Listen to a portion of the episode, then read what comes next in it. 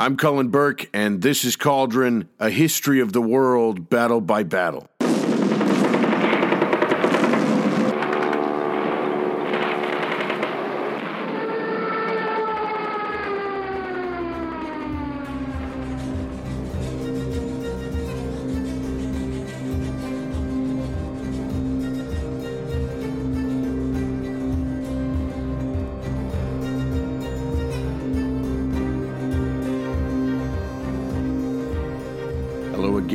Thank you for listening to Cauldron. I'm your host, Cullen, and today we have a very interesting story that pits the English against the French, and it is going to feature a pretty famous woman named Joan. Um, I know that previously I'd said that we'd be doing the siege of Badajoz, but given the past few weeks and the burning of Notre Dame, I figured I'd go even a little bit further than the Napoleonic Wars into French history, and we'd dive into the Middle Ages and the siege of Orleans. So, before we get into that, I want to do a little bit of housekeeping. Um, I don't know if any of you are watching Game of Thrones, but I would probably bet that some of you are. And if you're interested, I was thinking about doing some kind of uh, military strategy and tactics Game of Thrones crossover episode and putting that up on Patreon if there was any interest in it. Um, I think it could be kind of cool, given that the last few episodes there have been some uh, very, very questionable and very interesting decisions made by the by both sides, really, in terms of the tactics that they've used in battle. So, if that's something that you're interested in or you think would be interesting to listen to, then definitely hit me up on Facebook or Instagram or send a message to the website and let me know, and I will look into doing that. I think it'll be something where I invite a guest, a fellow show watcher, or somebody like that on, and we just kind of spitball about what's happening and why, for some ungodly reason, the catapults and siege equipment uh, were out in front of the infantry and right up lined with the cavalry at the Battle of Winterfell.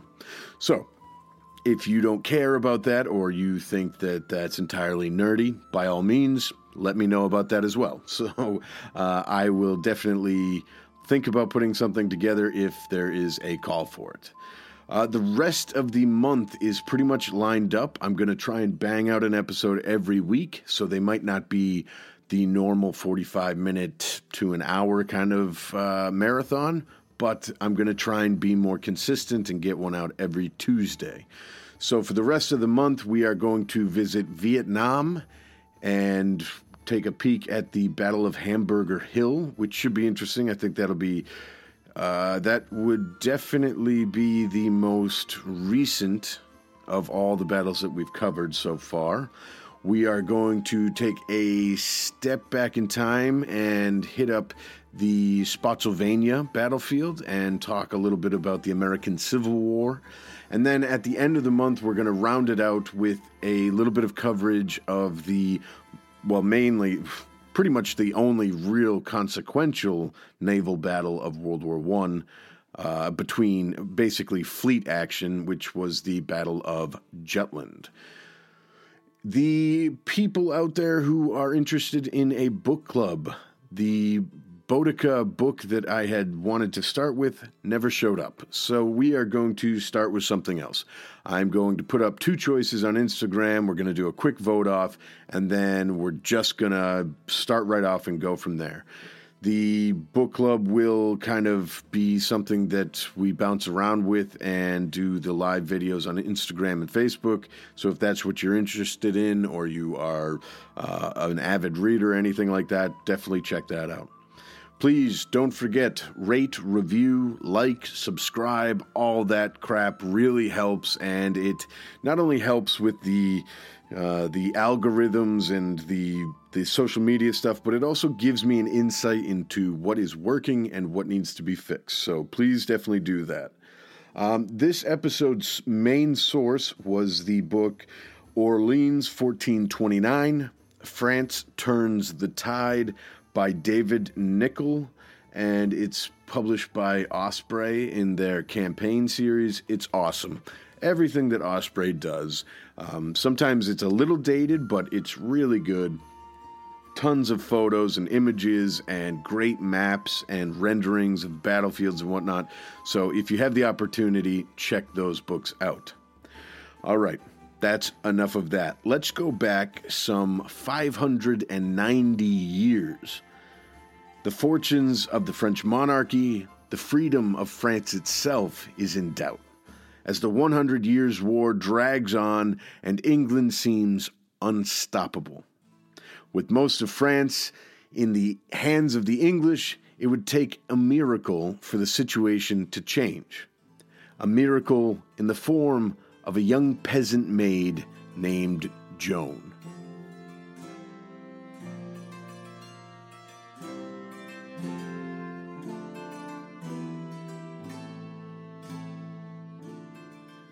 The Hundred Years' War is very interesting because it's kind of an umbrella term. Uh, it's actually a series of smaller wars that were fought between the English kingdom and the French kingdom for essentially what amounts to control of modern or, or continental France.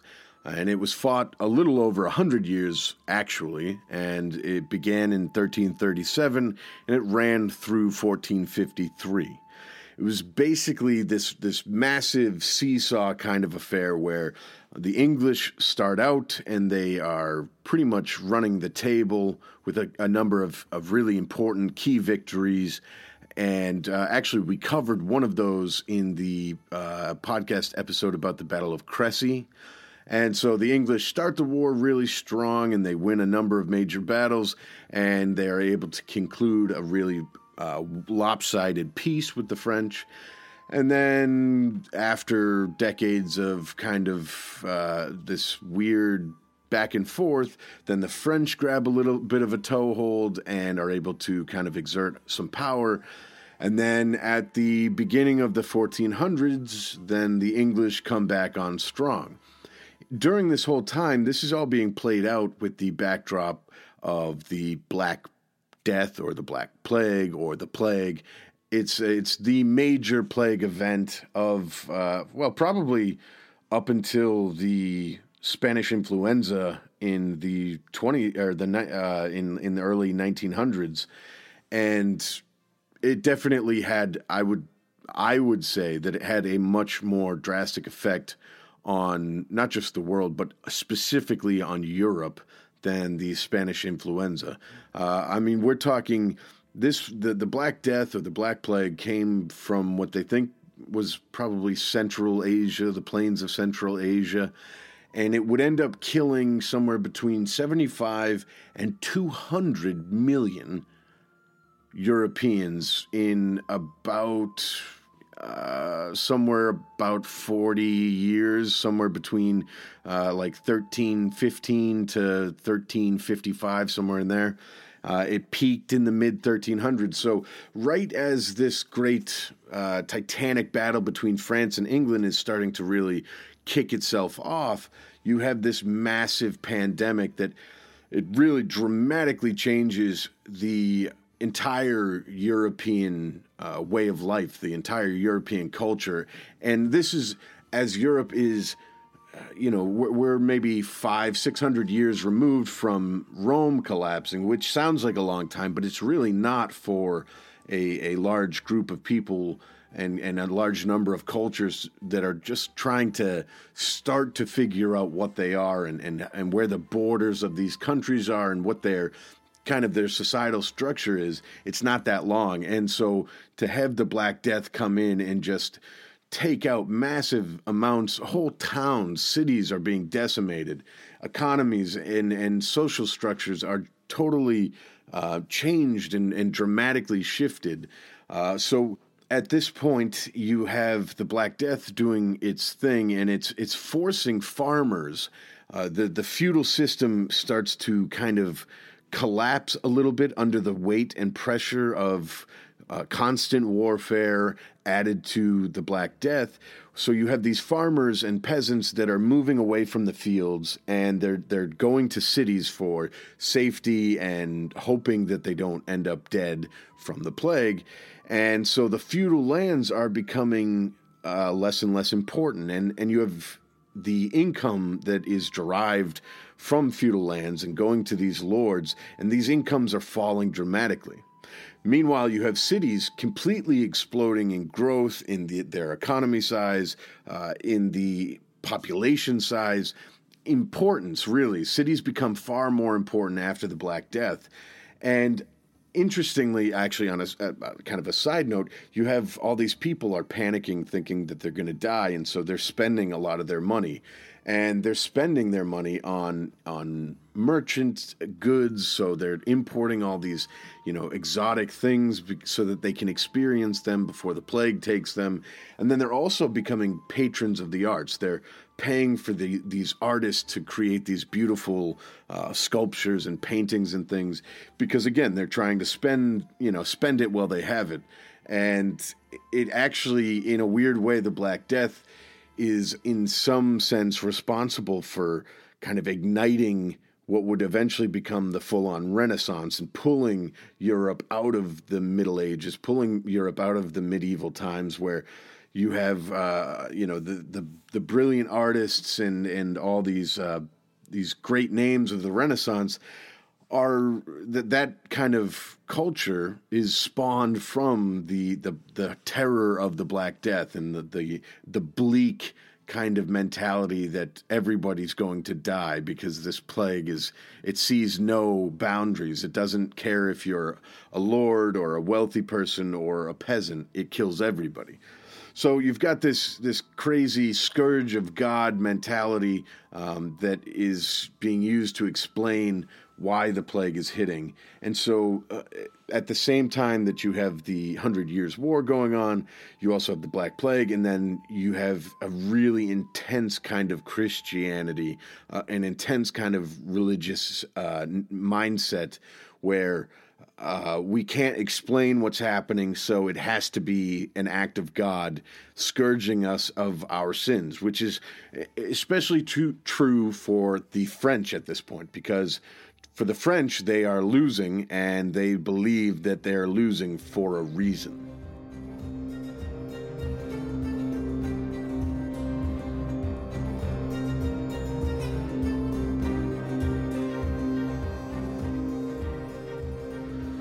So by the end of the 1300s, going into the 1400s, France and England are at somewhat of a draw. They both have gained and lost a number of different possessions, and they have kind of fought themselves into a, a bit of a standstill.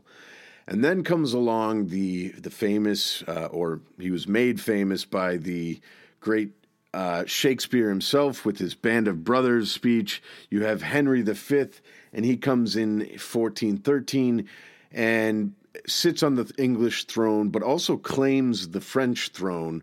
And for a little while, he's able to say that he's king of both England and France at the famous Battle of Agincourt in 1415. He wins a, a, really astounding victory that we will eventually cover, in which he uses the English longbow to to really just deflower the uh, the the knights in the shining armor of uh, of all of France. And he wins this battle and is legitimately the king of both England and France for a few years. Now, he dies in 1422, uh, fairly young and unexpectedly. So, it kind of, as with any situation at this point in time, when a king dies without uh, without a really secure line, then you're you, you're basically asking for trouble. And in this situation, there's definitely he has an heir, but the the son that he has is still a baby. And so when you have a baby taking over the throne, you usually end up with uh, either a revolution, a civil war, or uh, some serious trouble within your own kingdom. But because there's a war with France, the English realize that they don't have to you know, muddy up their own waters at home. They can just continue fighting abroad, but now they will have a regent and a uh, or, or protector, and that would be the Duke of Bedford, and he will fight these wars in France to secure the baby king's uh, right on the continent. So the baby king of England and his regent want to claim France. At the same time, you have the correct or the rightful heir to the French throne, according to most French people, and that's Charles VII, who has the correct Valois blood. Um, now, I'm going to tell you right now, I will probably butcher a lot of these French names, so if I do that, please let me know. Uh, even though I took two years of French, I have very, very crappy French. So, anyhow, Charles VII, he's the rightful heir. He's got correct Valois blood, but he's kind of a kind of a weird guy.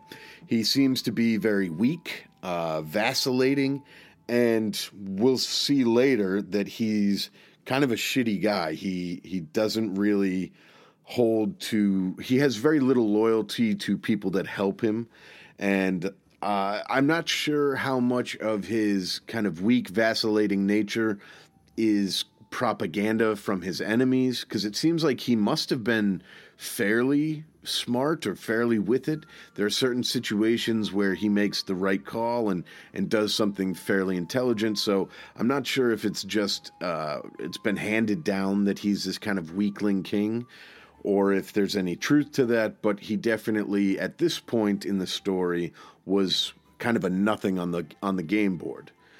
Uh, the English baby king and his regent, the Duke of Bedford, basically go ham in northern France and they really start asserting or reasserting English power all over northern France.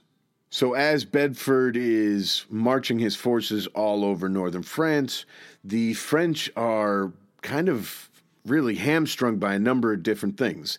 Their population and their uh, ruling class has been decimated over the past few decades by the plague.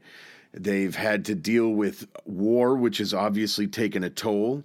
And then you have kind of incompetent, uninspired leadership, which all combine to to put France in a in a very weakened state by the time of uh, by around 1427 and uh, 1428.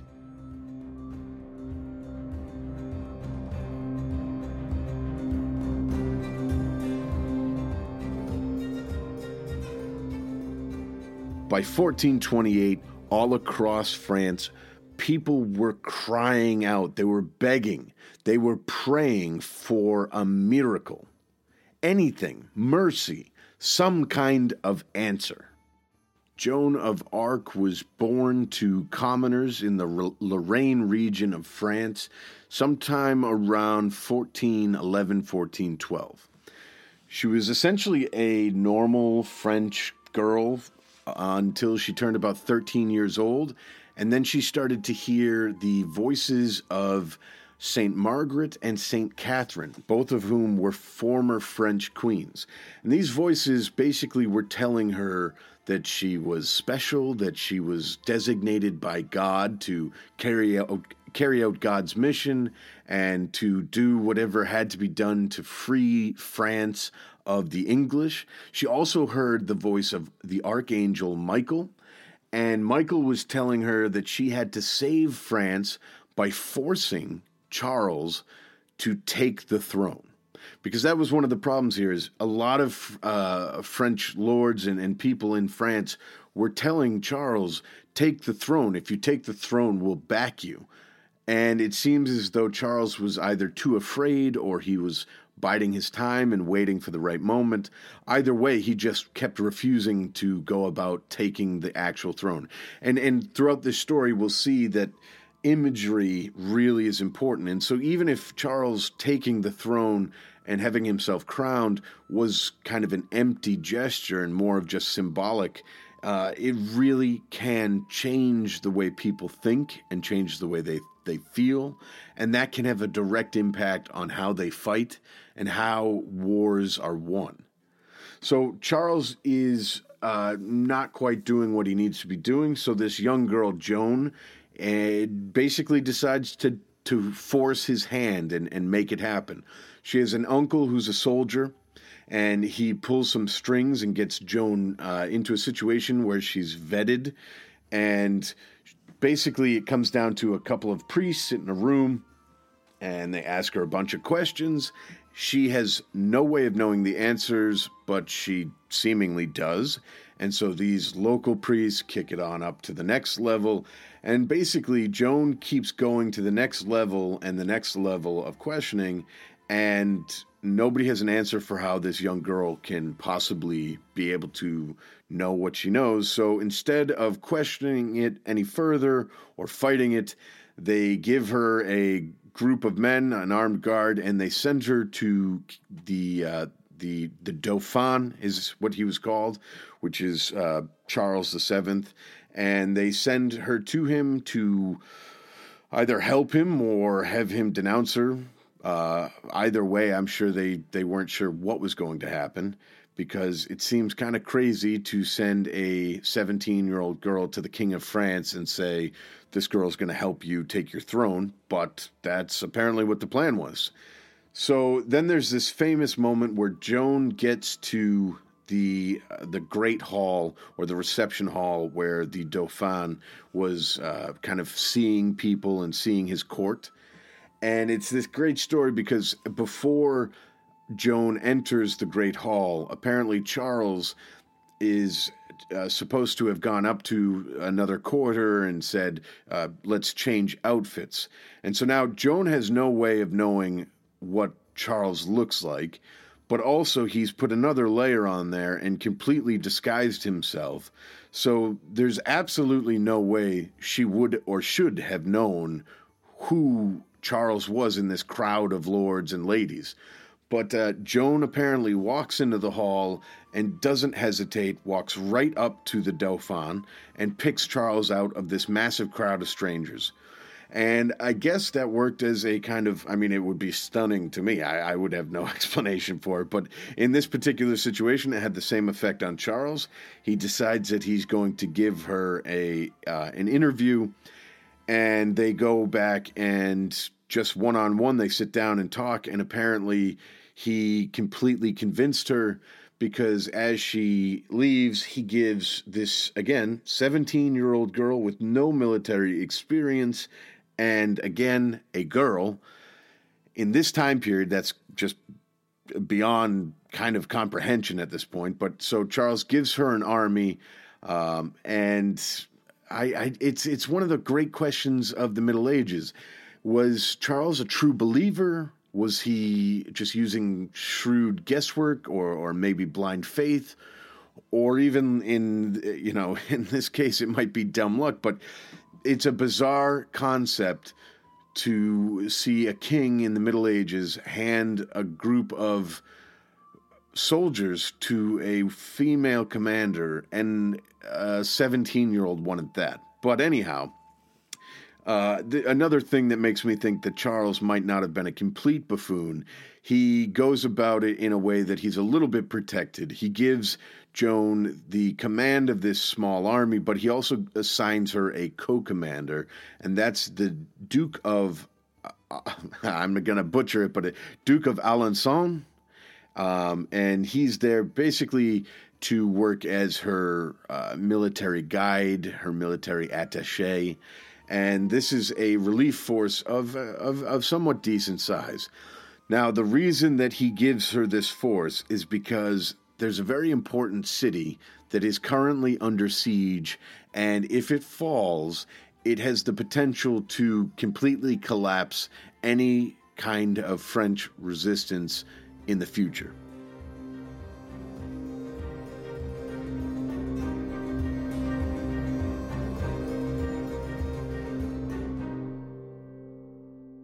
The city of Orleans was pivotal for a couple of different reasons. First off, its position kind of centrally located within France itself in the in the mainland of France and less than 100 miles from Paris made it extremely extremely uh, pivotal as a transport and trade location. So it was central. It allowed for a lot of roads to kind of meet up in one spot before moving on to Paris, and it allowed for a lot of Paris. Uh, material to go to one kind of location before it dis- dispersed off into the various corners of France. It was also sitting astride the Loire River, and that gave it really excellent transportation uh, access. So you could move products uh, north and south along the Loire. Um, the the city itself was a, a fairly large uh, fortress style city. So there's we're talking walls and gates and portcullises and towers. Um, and it had been targeted by Bedford because as he moved into France uh, and started expanding out of northern France into the central and southern parts of the country, he was going to use this as his linchpin. So he would uh, collect reinforcements there. He would be able to collect a lot of uh, supplies and then easily resupply himself. It was going to be the hub of his future uh, campaigns throughout southern and central France. The other thing that's important to note is that Orleans has a or had a, a fortified bridge. So you have the city proper, and then you have a bridge that crosses the Loire, and then on the other end of that bridge, you have another gated, towered, uh, well structured, thick walled stone gatehouse. So, if you are going to take the city of Orleans, you really need to have a force on both sides of the river. It's not something where you can just surround one side of the city and then let the river do the talking on the other side. You have to take both sides. Because Joan, at this point, has just arrived outside the city of Orleans, she wants to give the English the opportunity to surrender. She wants to give them a chance to save themselves, essentially. So she gets there and she writes a letter to the English, and in the letter, she essentially demands their surrender and offers them the ability to put down their arms without bloodshed. The English are in a fairly strong position, and so they tell her essentially to go kick rocks, and Joan settles into what's going to be one of the more interesting sieges of the Middle Ages.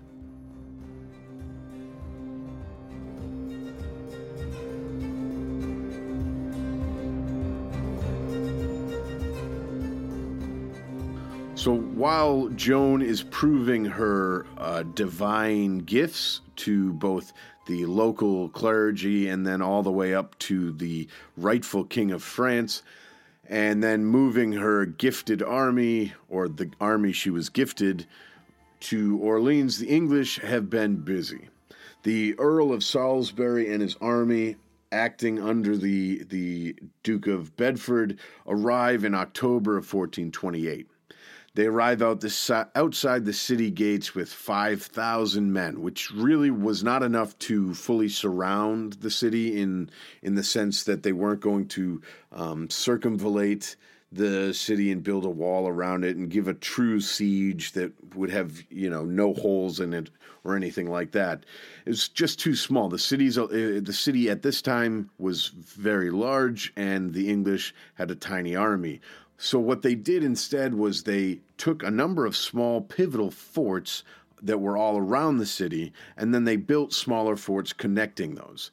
So, in a kind of in an attempt to um, multiply their force, you know, as a force multiplier, they took these little network of small forts and really strengthened strengthened each one individually and so by uh, to maximize their number, they were able to um, to put the city under siege.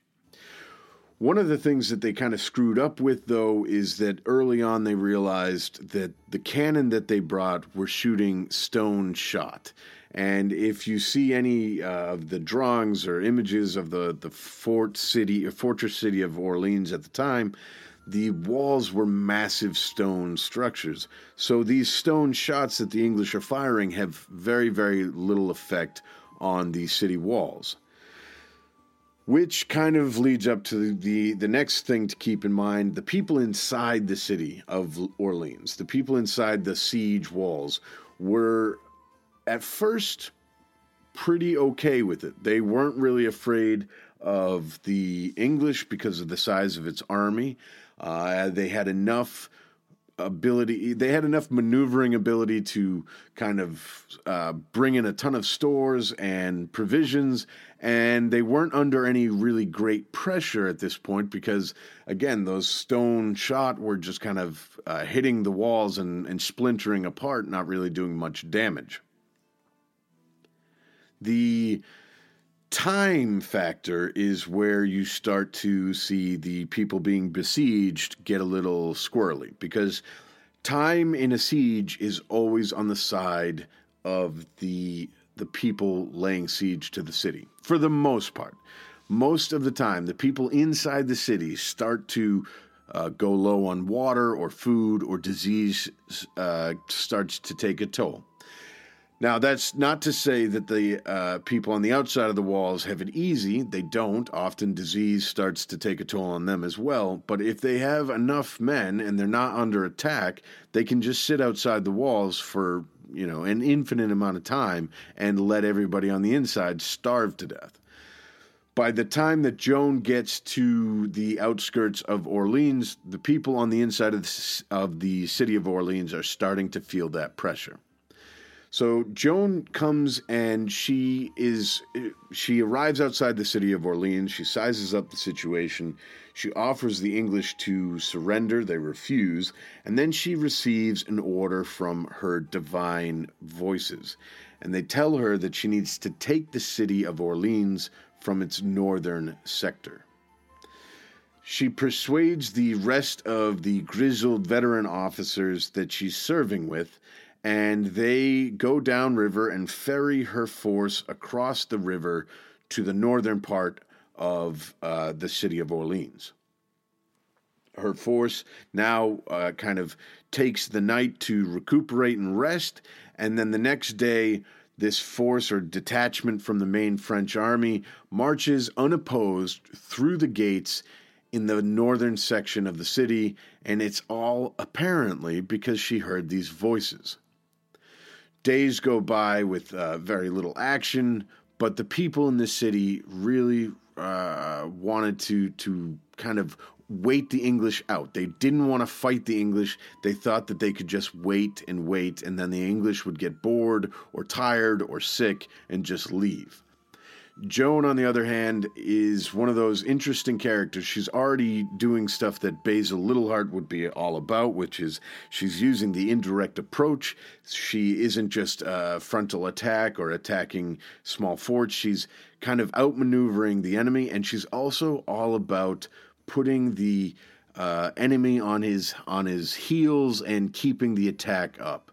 Joan assures them of her, uh, well, Joan assures the, the French people inside Orleans of her special status, and she kind of bolsters this by wearing this beautiful white enamel armor. She's riding this massive white horse, and she has this huge blue banner with two angels and just the words Jesus Maria on it.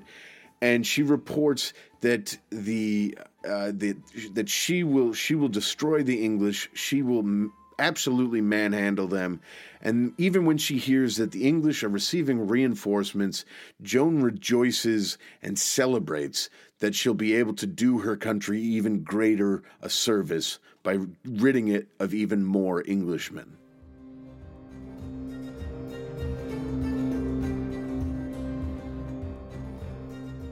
It's that time again. If you can, please go to iTunes or wherever you're listening to this, rate, review, and like, subscribe, tell a friend. Uh, feel free to binge all the backload episodes. And if you have any suggestions, comments, concerns, please feel free to hit me on Instagram or Facebook and follow along there for some cool images and videos. All right, that's enough of that. Let's get back in.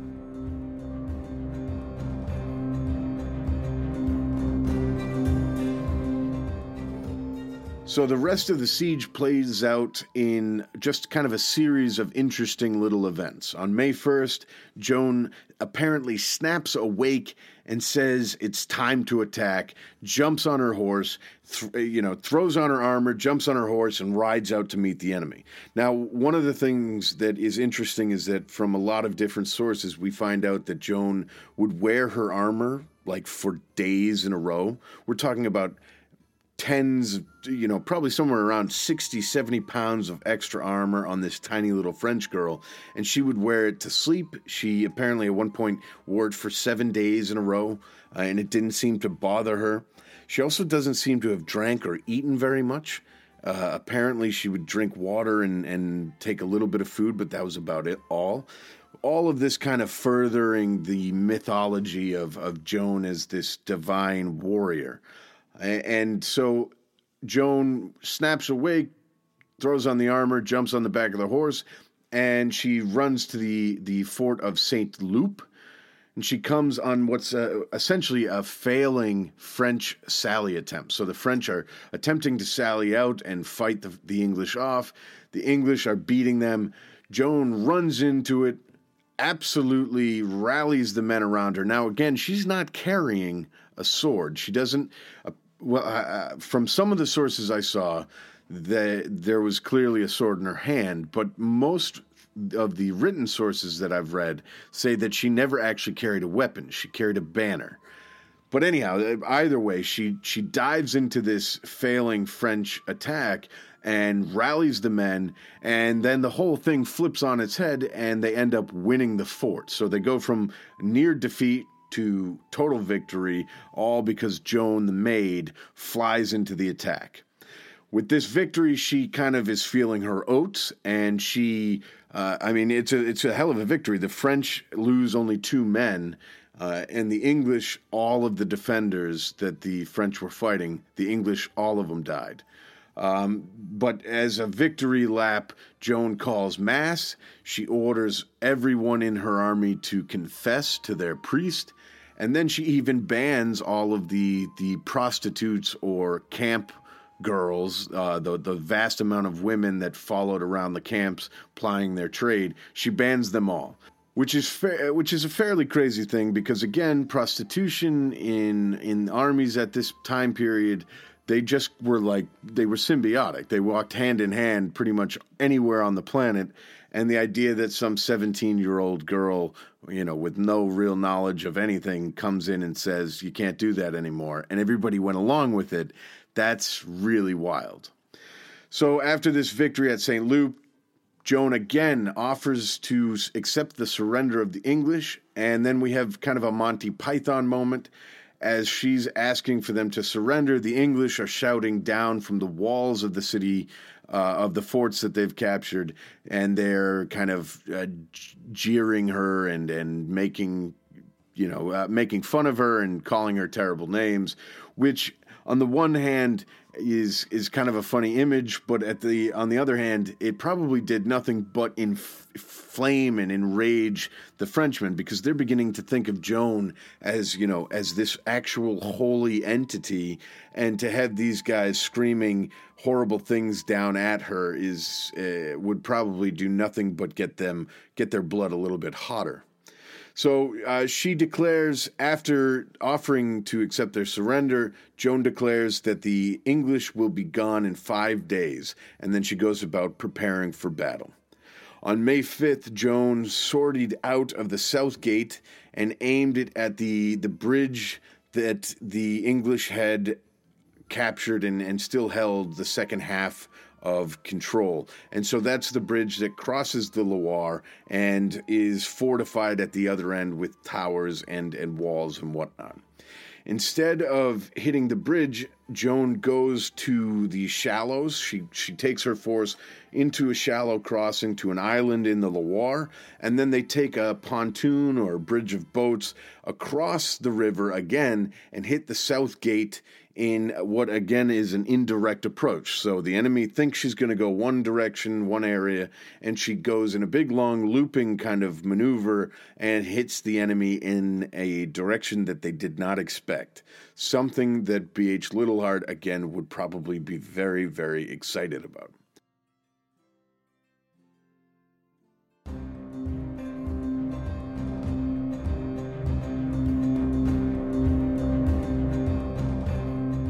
The, French quickly take the forts at uh, Jean Leblanc and uh, an attack that started out pretty costly and, and, and started slow is being done at the fort of uh, La Augustin. And eventually, the, the French win that in the same day, but it was kind of a bit more of a slog than at Jean Leblanc. So on May 6th, Joan hits the fort of Les Tournées, which is that half of the bridge that's got the tower and the wall and is very, very hard. It's, it's going to be a tough, tough uh, nut to crack for the French. And so Joan hits the fortress with her army, and in the process of attacking the Les Tournées, Joan is struck by an arrow and taken from the field. Now, she's struck in the shoulder or armpit, but it's nothing serious. At first, everybody around her probably was panicking, but because she recognized or Joan recognizes the importance of uh, her symbol, you know, her symbolic uh, presence, Joan uh, brushes it off. It's just a flesh wound, and she dives right back into the fight. On May 7th, there is an interesting event where apparently a knight, a French knight, took or stole Joan's banner and again tried to attack uh, the uh, Les Tournées, the, the, the, the fortified bridgehead.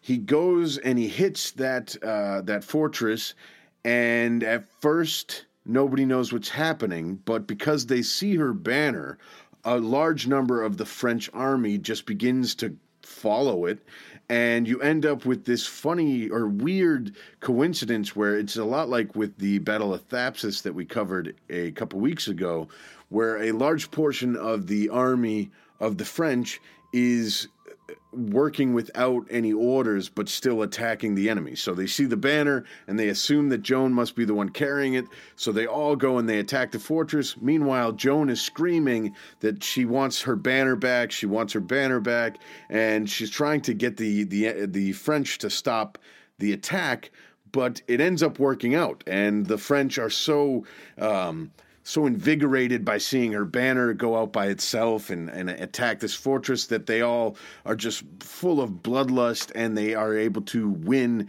and take the fort.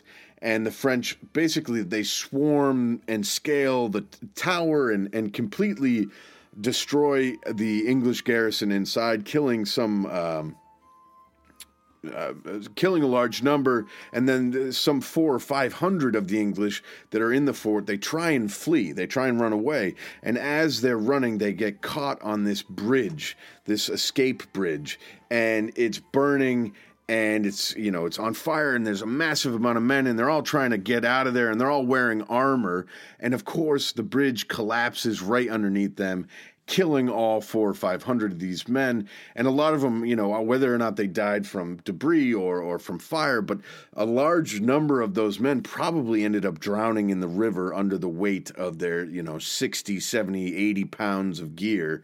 Uh, it wouldn't surprise me at all to find that the vast majority ended up drowning in the river. So now the the next day after the capture of Les Tournées, the English abandon the siege of Orleans. The French try and go about killing any English that they find, and a lot of the English demand, or a lot of the French demand that there be a, a follow up attack on the English camp. But Joan, ever the Christian, says that it's impossible to attack that day because it was the it was Sunday and I think it was the feast of the Ascension, and so it was uh, inappropriate for them to continue the attack. The English are given enough time to break down camp and burn any of their equipment and siege or you know forts or anything, and they basically hightail it out of the area. Charles the Seventh is, uh, you know, doesn't come out smelling too good at the end here. He does a total snake move and takes complete credit for the victory at Orleans. Never really mentions Joan in any of his missives or any of his letters or anything like that. Uh, so attempts to take all the credit for himself. But the people of France knew who was responsible for the victory. And so the French army is uh, swelling at this point. The recruits are coming in from everywhere. Everyone wanted to fight for the Maid, or uh, everyone wanted to fight for Joan of Arc. So Joan basically takes this swelling army and she goes about liberating the area around Orleans and attacking a, a number of different English forces and cities, and she's able to win quite a few of these battles, freeing a bunch of these cities. At this point, she hasn't been beaten. At the Battle of Patay or Patay, England was surprised and beaten, losing uh, Shrewsbury, the the I think Earl or Duke of Shrewsbury, I think Earl of Shrewsbury, and he's captured on the battlefield. And it's one of those great moments where it's uh, it really was kind of the the turning point of the Hundred Years' War. Joan goes on to urge Charles VII to go to Rheims and uh, take the crown, and she leads the way with her forces, taking each city that lays between the king and the throne. And a lot of these cities go uh, and surrender to her without violence. And it's in Rheims on the 16th of July in 1429 that Charles the seventh takes the crown of France and is officially crowned king, and Joan is right behind him the whole way. And also, she never ever once said anything about him not mentioning her. He, she never complained about that, which is interesting. So, towards the end, uh, Joan goes on to attack Paris, and this is kind of badly planned out. Uh, Charles has ordered her not to attack Paris. He has also thinned out her army. So she's actually working with a very small, probably just a few hundred, three, four, five hundred men. And she's working also without any of the voices. None of her divine voices told her to attack Paris. It's at Paris that she suffers one of her first real setbacks. Uh, her attack on Paris is is turned away, and she is um, she's a failure for the first real time. A little while after that, she's taken uh, captive by uh, on while on campaign in 1430. She's captured by a group of Burgundians. Burgundians uh, or Burgundy was an ally of the English, and uh, Burgundy is in like southeast southeast corner of France, and they were working in cahoots with the English. They buy or they they capture Joan on the battlefield, and then they sell her to the English. And it's at this point that it kind of takes a dark turn. Um, one of the interesting, uh, kind of darker aspects of history is the the the witch trials and the accusations of of witch witchery, I guess is the word. But uh, we where I grew up, it's the Salem witch trials. But all throughout Europe, you see a lot of of horrible instances where people are accused of being witches, and then there's really no defense. Once you're accused of it, you you it, they made it impossible to really uh, figure out a way to prove that you weren't a witch. In fact, in a lot of cases, the only way to prove that you weren't a witch was to do something that directly led to you dying. Uh, and in this instance, we have another one of those where Joan is put on trial as a witch and before she even gets to trial, we can assume that she's been starved and uh, mentally, emotionally tortured, harangued, and uh, possibly physically tortured. I'm not 100% sure on that. I had one source that said it was the case, but I only had the one source that said that. So I don't know for sure, but definitely she went through some serious shit on the way to her trial once she gets to trial, she is uh, she's basically in a no-win position. There's a, a stacked against, uh, deck against her. The English want her to burn, and there's really no witnesses that will come to speak on her behalf. However, there are 600 witnesses that brought testimony to the court, and not one of them spoke against her and said that she was a witch. The only people that were demanding that or saying that she was a witch were the people on the uh, within the court itself. Uh, she was eventually found guilty and she was burned at the stake on May 30th, 1431. The Hundred Years' War went on for another 20 years, but a combination of France getting uh, being imbued with greater morale and, and a greater sense of fighting spirit by the wonderful leadership of Joan, and infighting between the Burgundians and English, and just kind of a, a general malaise with the English military point of view, would lead to eventual French victory and what amounts to modern France as we know it in terms of the uh, the actual makeup of the country itself.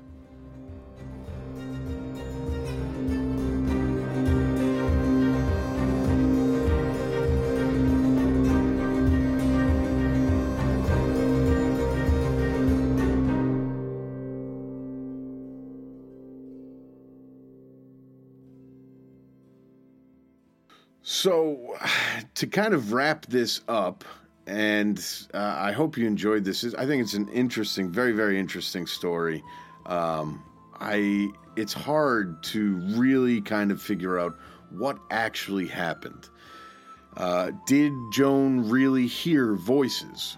Uh, I know that a lot of people believe now that this is kind of uh, your standard schizophrenia, maybe, uh, that her ability to have this manic energy and not eat uh, seems like it might line up with some symptoms of, of serious uh, mental disorder. Was it possible that she was truly hearing voices from higher beings? I guess that's entirely up to if if that's something you want to believe. Uh, I come away with these questions like, why did these men believe her? There must have been something that she did or said that truly shook these men to their core to make them believe that this young girl had the the knowledge and the ability to to save the day essentially to win the day um, i also wonder how was she right? If she wasn't really hearing voices and she really didn't know who Charles VII was, when she walked into that crowded hall, how did she know who he was? I, I suppose she could have read people's body language. Maybe people around him were kind of standing different or people were deferring to him with their body language. I don't know. It just, there are these different little moments where you're like, I, how is it possible for this 17 year old girl to be a better military mind than with no experience, with no training, with no real understanding of, of what's happening? How is she able to look at the siege of Orleans and know exactly what needs to happen? How is she able to, uh, you know, walk around in armor, sleep in her armor, and, and not have it bother her the way that it does these hardened and grizzled warriors. And ultimately, it doesn't really matter whether or not she did hear voices or didn't, or whether or not she was mentally disabled or mentally, um, she was having mental disorders or whatever, because it didn't, it's not so much about that as it is about the symbology. Uh, she became this icon, this this living myth for the French people, and they were able to use that to to carry them through to see the end of this massive uh, this massive traumatic war that had lasted whole whole generations had gone from from beginning to end without seeing peace. And part of the way that they were able to find their their path through this war, uh, or f- part of the reason that France was able to find its path through this war was through the the imagery and the belief that this young maiden, this young virgin, this this young Joan of Arc was brought to them by God and imbued with that with God's righteous anger or whatever it is and and then through her the French people were able to take that into themselves and and move forward against the English. Uh, I think it's an interesting question too. This is one of those great history what ifs. If the English conquer France, is it for the long term? Is it for a short period of time? Would it take the form of William's conquering of England and the Saxons in in uh, 1066, where you know hundreds of years later you have this bizarre but but incredibly wonderful little uh, uh, amalgamation of different cultures and and you end up with you know what essentially is modern Britain. But I don't know the idea that England would take France for more than a few decades is kind of I, I, I, don't see that being the case. I bet you that if that had happened, France would have kind of shrugged off the English within at least by by 1500 at the at the latest. Um, to kind of wrap it up at the end, you have uh, Joan is eventually made a saint. I, I, believe she's canonized, is the term, uh, in 1920. So we now have Saint Joan of Arc.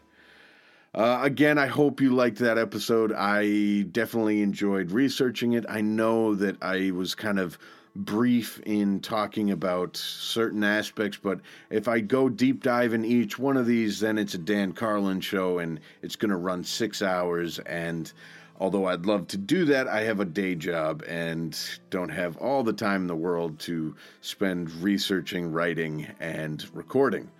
Um, if you have a, suge- a suggestion for a battle or something that we should be covering, definitely go to Patreon or go to Instagram and Facebook and put that out there. Uh, the Patreon, the Great Commanders series, where I do a deep dive. I'm trying to figure out how to to get consistent with that.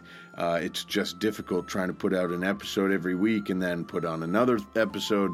Um, so we'll be working on that in the future. So if you have a general you want me to cover, definitely put that on Instagram or Facebook or email me, and I will uh, I'll try and work it in there.